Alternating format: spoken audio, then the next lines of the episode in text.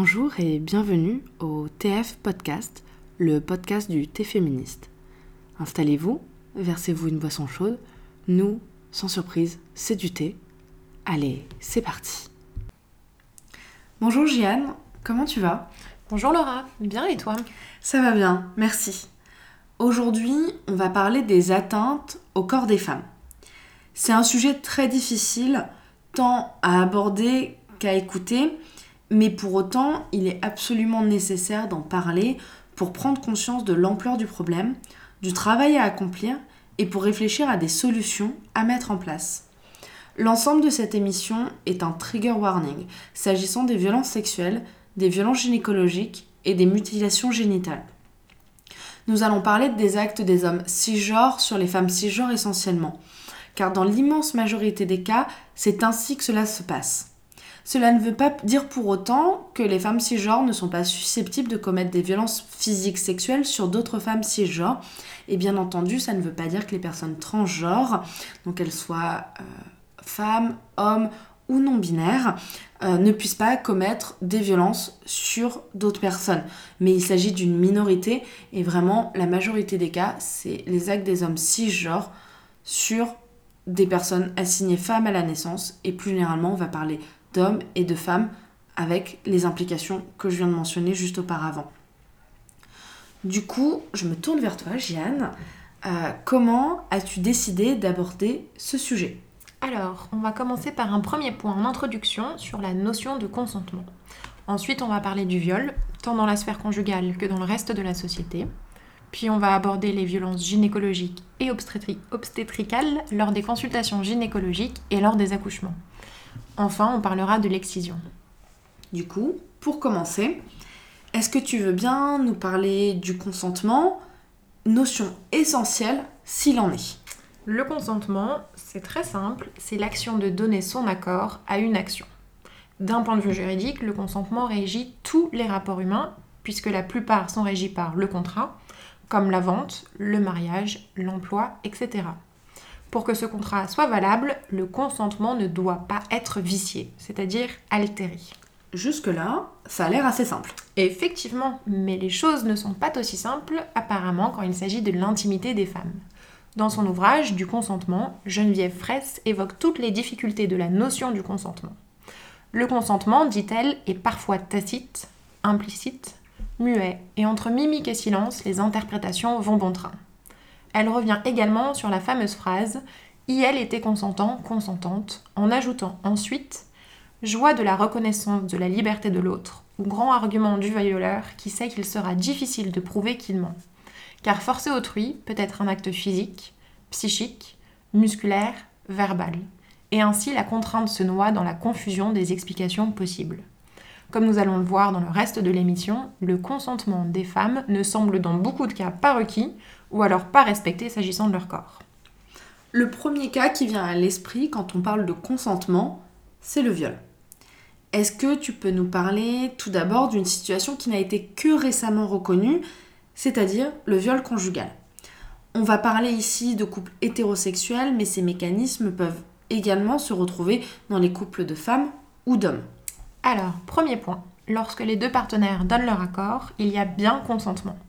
Dès l'instant cependant où le consentement est forcé et qu'il y a pénétration, c'est un viol. Auparavant, dans les couples mariés, le consentement au rapport sexuel était présumé de par le mariage. Ce n'est qu'avec la loi du 23 décembre 1980 que la définition du viol renvoie au défaut de consentement, y compris entre époux. Toutefois, il faut attendre une décision de 1992 de la Cour de cassation pour que le viol entre époux soit reconnu et 2006 seulement pour que la loi le reconnaisse à son tour. En pratique, le viol conjugal est plus aisément reconnu lorsqu'il est accompagné de violence. Cela reste donc très difficile à prouver en l'absence de celle-ci. À cet égard, quels sont les cas où l'absence de consentement est particulièrement difficile à prouver? Alors, ce sont notamment les cas où la femme dit non, mais le partenaire ne l'écoute pas, ou lorsqu'elle finit par consentir ou céder sans avoir envie après que son partenaire ait été insistant on, voit une question qui ressort souvent dans les conversations sur le sujet, et c'est même deux questions en fait, deux questions en une. Pourquoi ces femmes ne se débattent-elles pas Et ou pourquoi finit-elle par céder? Il ressort des témoignages de femmes que parfois elles ont peur de violence, parfois elles acceptent pour leur tranquillité, ou du fait d'une forme de culpabilité. Sur ce dernier point, la culture encourage celle-ci en insinuant que si l'homme invite au restaurant, au cinéma, on lui doit bien ça. La science, la science explique aussi ce phénomène par ce qu'on appelle la tétanie, l'absence de réaction face à une action violente. Beaucoup d'hommes, et les films, les séries, l'ensemble de notre culture encouragent cette idée, Beaucoup d'hommes aussi considèrent que les femmes aimeraient être forcées, ou même y prendraient du plaisir. C'est un mythe. Personne n'aime être forcé. Et d'ailleurs, c'est beaucoup plus sexy que la personne nous pose la question. Oui. Est-ce que, est que je peux t'embrasser? Est-ce que je peux faire ci, ça? Parce que ça crée une sorte d'anticipation aussi. Et en plus, de pouvoir donner son consentement, c'est quand même bien plus excitant. Bah bien sûr. Pour retourner sur ce sujet un peu plus coriace, on considère que 20% des hommes pensent qu'un non veut dire oui, qu'une femme qui refuse est plus excitante, que dire non c'est un jeu, qu'en réalité elle veut dire oui. C'est l'idée fausse selon laquelle le non fait partie d'un jeu de séduction. Mais cette idée, donc on insiste dessus, qui est complètement fausse, d'où vient-elle? Alors, cela vient notamment de l'idée qu'une femme doit se préserver, doit être pure, ne pas coucher le premier soir, ne pas montrer son désir et blabla. L'ensemble de ces idées font partie de ce qu'on appelle la culture du viol. Qu'est-ce que c'est C'est tous les mécanismes qui rendent flou la notion, la notion de consentement et qui participent à rendre acceptable le viol. C'est extrêmement pernicieux et ça s'infiltre partout. Du coup, pour beaucoup d'hommes, il y aurait un vrai non et un faux non, et les deux seraient assez difficilement distinguables. Breaking news, il n'y a pas de faux non. Non, c'est non. Si ce n'est pas oui, c'est non. Si elle ne dit pas oui ou si elle dort, c'est encore non. En conséquence, un certain nombre d'hommes ne savent pas ou ne réalisent pas qu'ils sont des violeurs. Alors donnons quelques chiffres. Chaque année en France, environ 90 000 femmes subissent un viol ou une tentative de viol. Chaque année, il y a donc des dizaines de milliers de violeurs. Statistiquement, c'est assez simple. Cela veut nécessairement dire que vous connaissez des violeurs, que vous en avez dans votre entourage, ou que si vous êtes un homme, vous en êtes un, et ce, même si vous ne vous en rendez pas compte. Euh, donc on précise, c'est statistiquement. Exactement. Euh, soit vous en connaissez, soit et ou d'ailleurs, vous en connaissez et ou vous en êtes un, euh, dans le cas où vous êtes un homme cisgenre.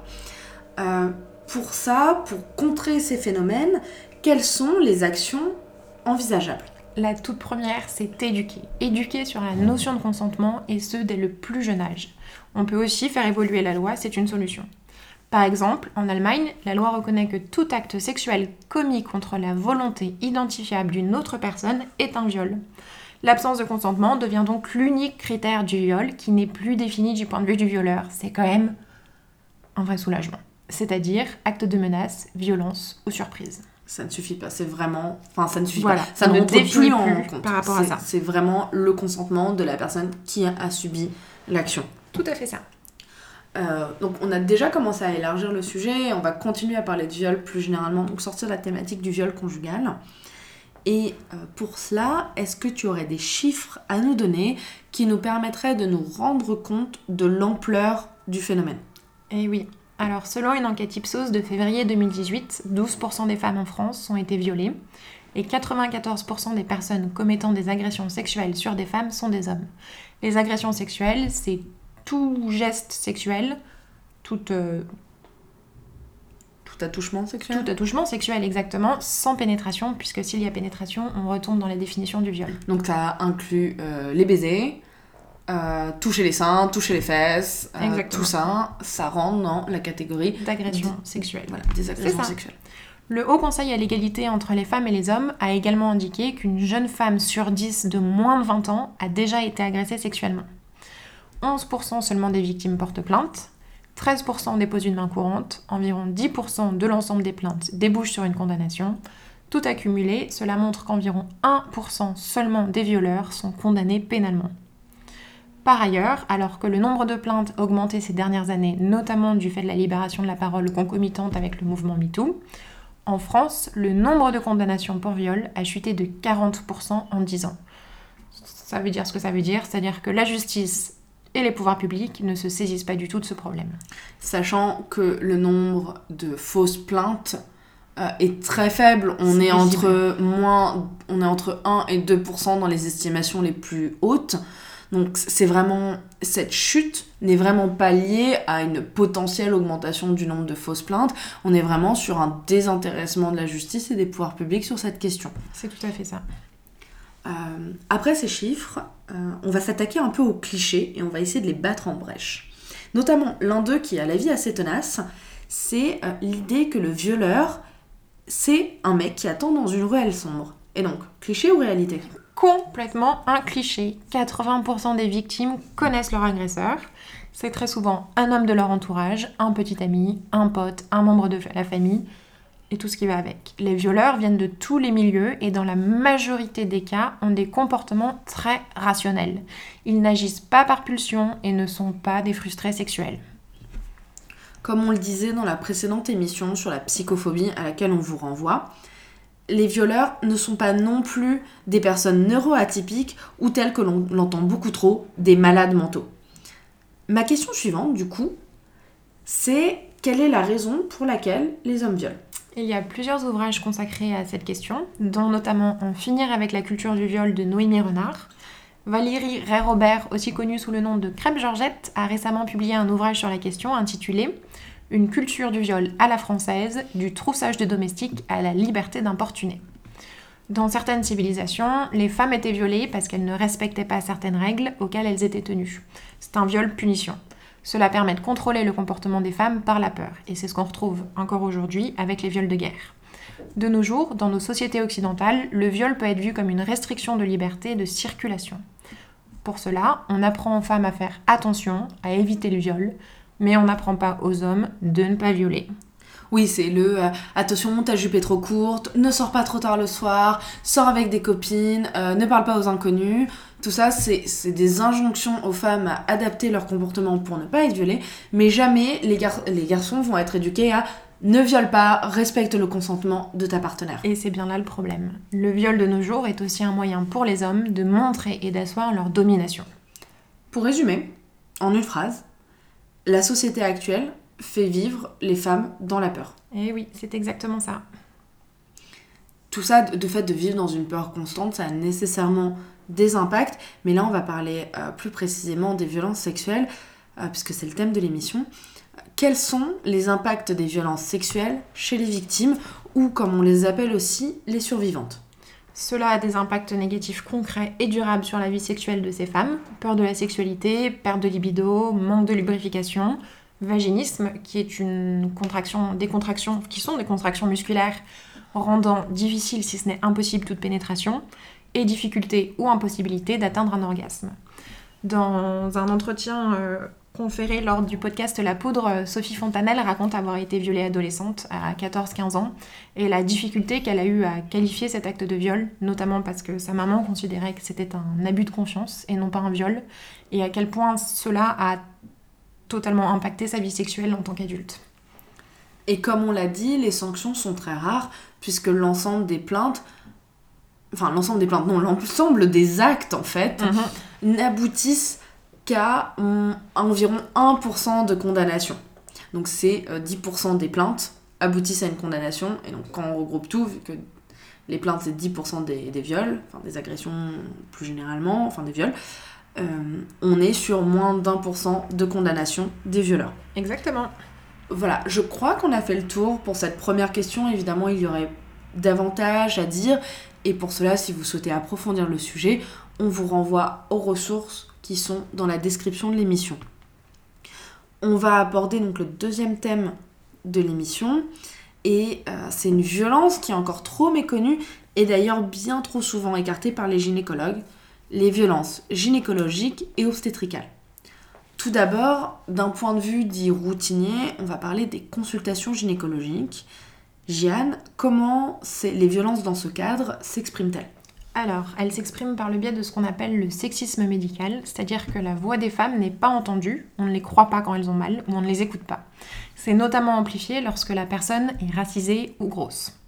Prenons l'exemple de l'endométriose. C'est une maladie qui touche environ une femme sur dix en France et qui se caractérise par de très fortes douleurs pelviennes, des règles très abondantes et qui présente un risque d'infertilité assez élevé. En France, les femmes attendent entre 7 à 10 ans pour obtenir un diagnostic, car de nombreux médecins rétorquent aux femmes qui se plaignent que oui, les règles, ça va, ça peut faire mal, on est au courant, passez à autre chose.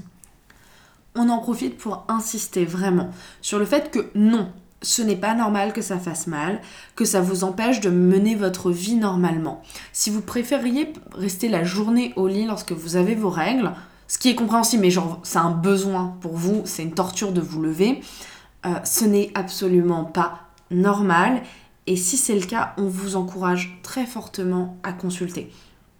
Plus généralement, pour des témoignages sur les violences gynécologiques, vous pouvez aller sur la page Facebook Paye ton gynéco. Il y a également un compte Twitter. Est-ce que, est que tu peux, Jeanne, nous indiquer comment s'expriment les violences gynécologiques lors de l'accouchement? Bien sûr, l'exemple le plus le plus sidérant, c'est probablement la position dans laquelle les personnes enceintes accouchent.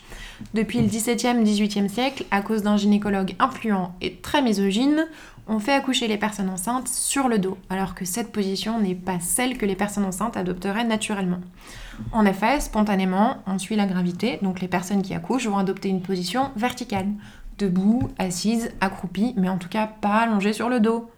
La position allongée sur le dos est plébiscitée par les gynécologues pour que le médecin, qui est souvent un homme, n'ait pas à s'abaisser, soit en position confortable et de domination sur la situation et le corps de la personne qui accouche, alors qu'elle est figée et dans une position totalement inconfortable.